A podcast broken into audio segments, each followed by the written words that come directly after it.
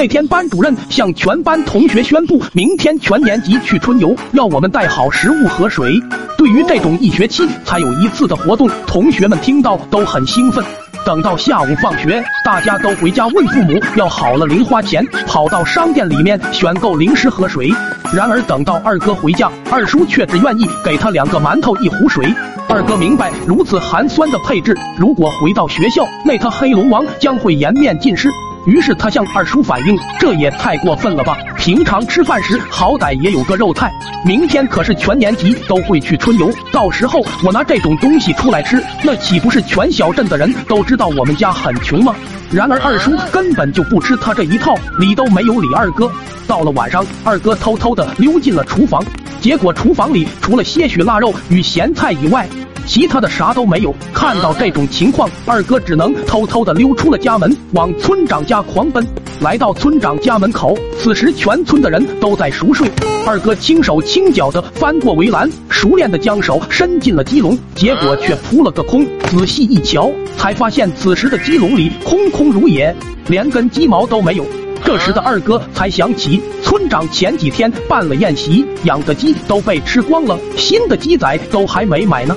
眼看村长这里也没有门路，二哥只能失望的走回家。走在路上，一脸悲伤的二哥突然就看见了自家地里面的甘蔗，一道灵光从他脑海中闪过，那细小的青皮甘蔗岂不就是钱吗？市场价一块钱一根，我只要早一点起床，拖到菜市场便宜点卖掉，岂不是就有钱买零食了？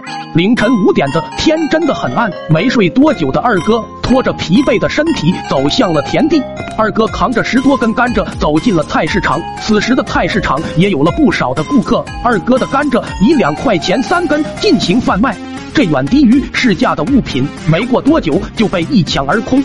望着手中的十块钱，二哥突然就来了灵感：这么简单，我就挣了十块钱。如果我把地里的甘蔗全砍了，那得挣多少呀？到时候春游岂不是左手一个大鸡腿，右手一瓶小饮料？想到这里的二哥浑身都充满了干劲。趁着天黑，他找了一辆板车，拖着他来到了自家田里。时间慢慢流逝，好不容易有点假期的二叔正躺在床上睡得正香。突然，外面传来了村长惊恐的声音：“不好了，你家的甘蔗地遭贼了！”此时的二哥正拿着卖甘蔗赚来的钱，在商店里面挑选物品。这家伙一夜暴富，嘴都笑裂了。往日吃不起的高级零食，此时都变得不屑一顾。等他拿着买好的零食回到教室，我被惊得牙都要崩掉了。然而二哥这不讲义气的家伙，却直接跑到了小雅面前献殷勤。不过天网恢恢，疏而不漏。经过二叔的调查，很快就将目光锁定到了二哥的身上。幸好此时的二哥已经外出春游。不过等到下午放学回家后，二哥享受到了他老爹的降龙十八掌。